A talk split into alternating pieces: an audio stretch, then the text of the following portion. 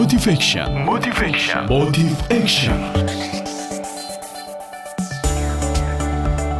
Assalamualaikum warahmatullahi wabarakatuh Mitra Muslim yang berbahagia Ada tiga kata ajaib di dunia ini Dan kata-kata ini bisa menolong kita dalam kehidupan kita Terutama dalam berhubungan dan berkomunikasi dengan orang lain di sekitar kita Apa saja itu?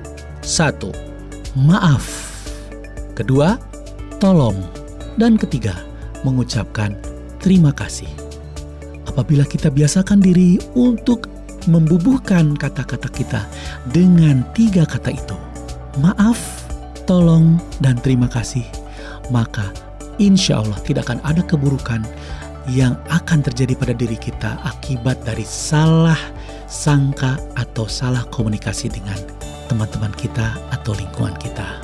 Insya Allah ini akan berhasil. Saya, Teddy Tardiana, Senada, untuk Suara Muslim Radio Network.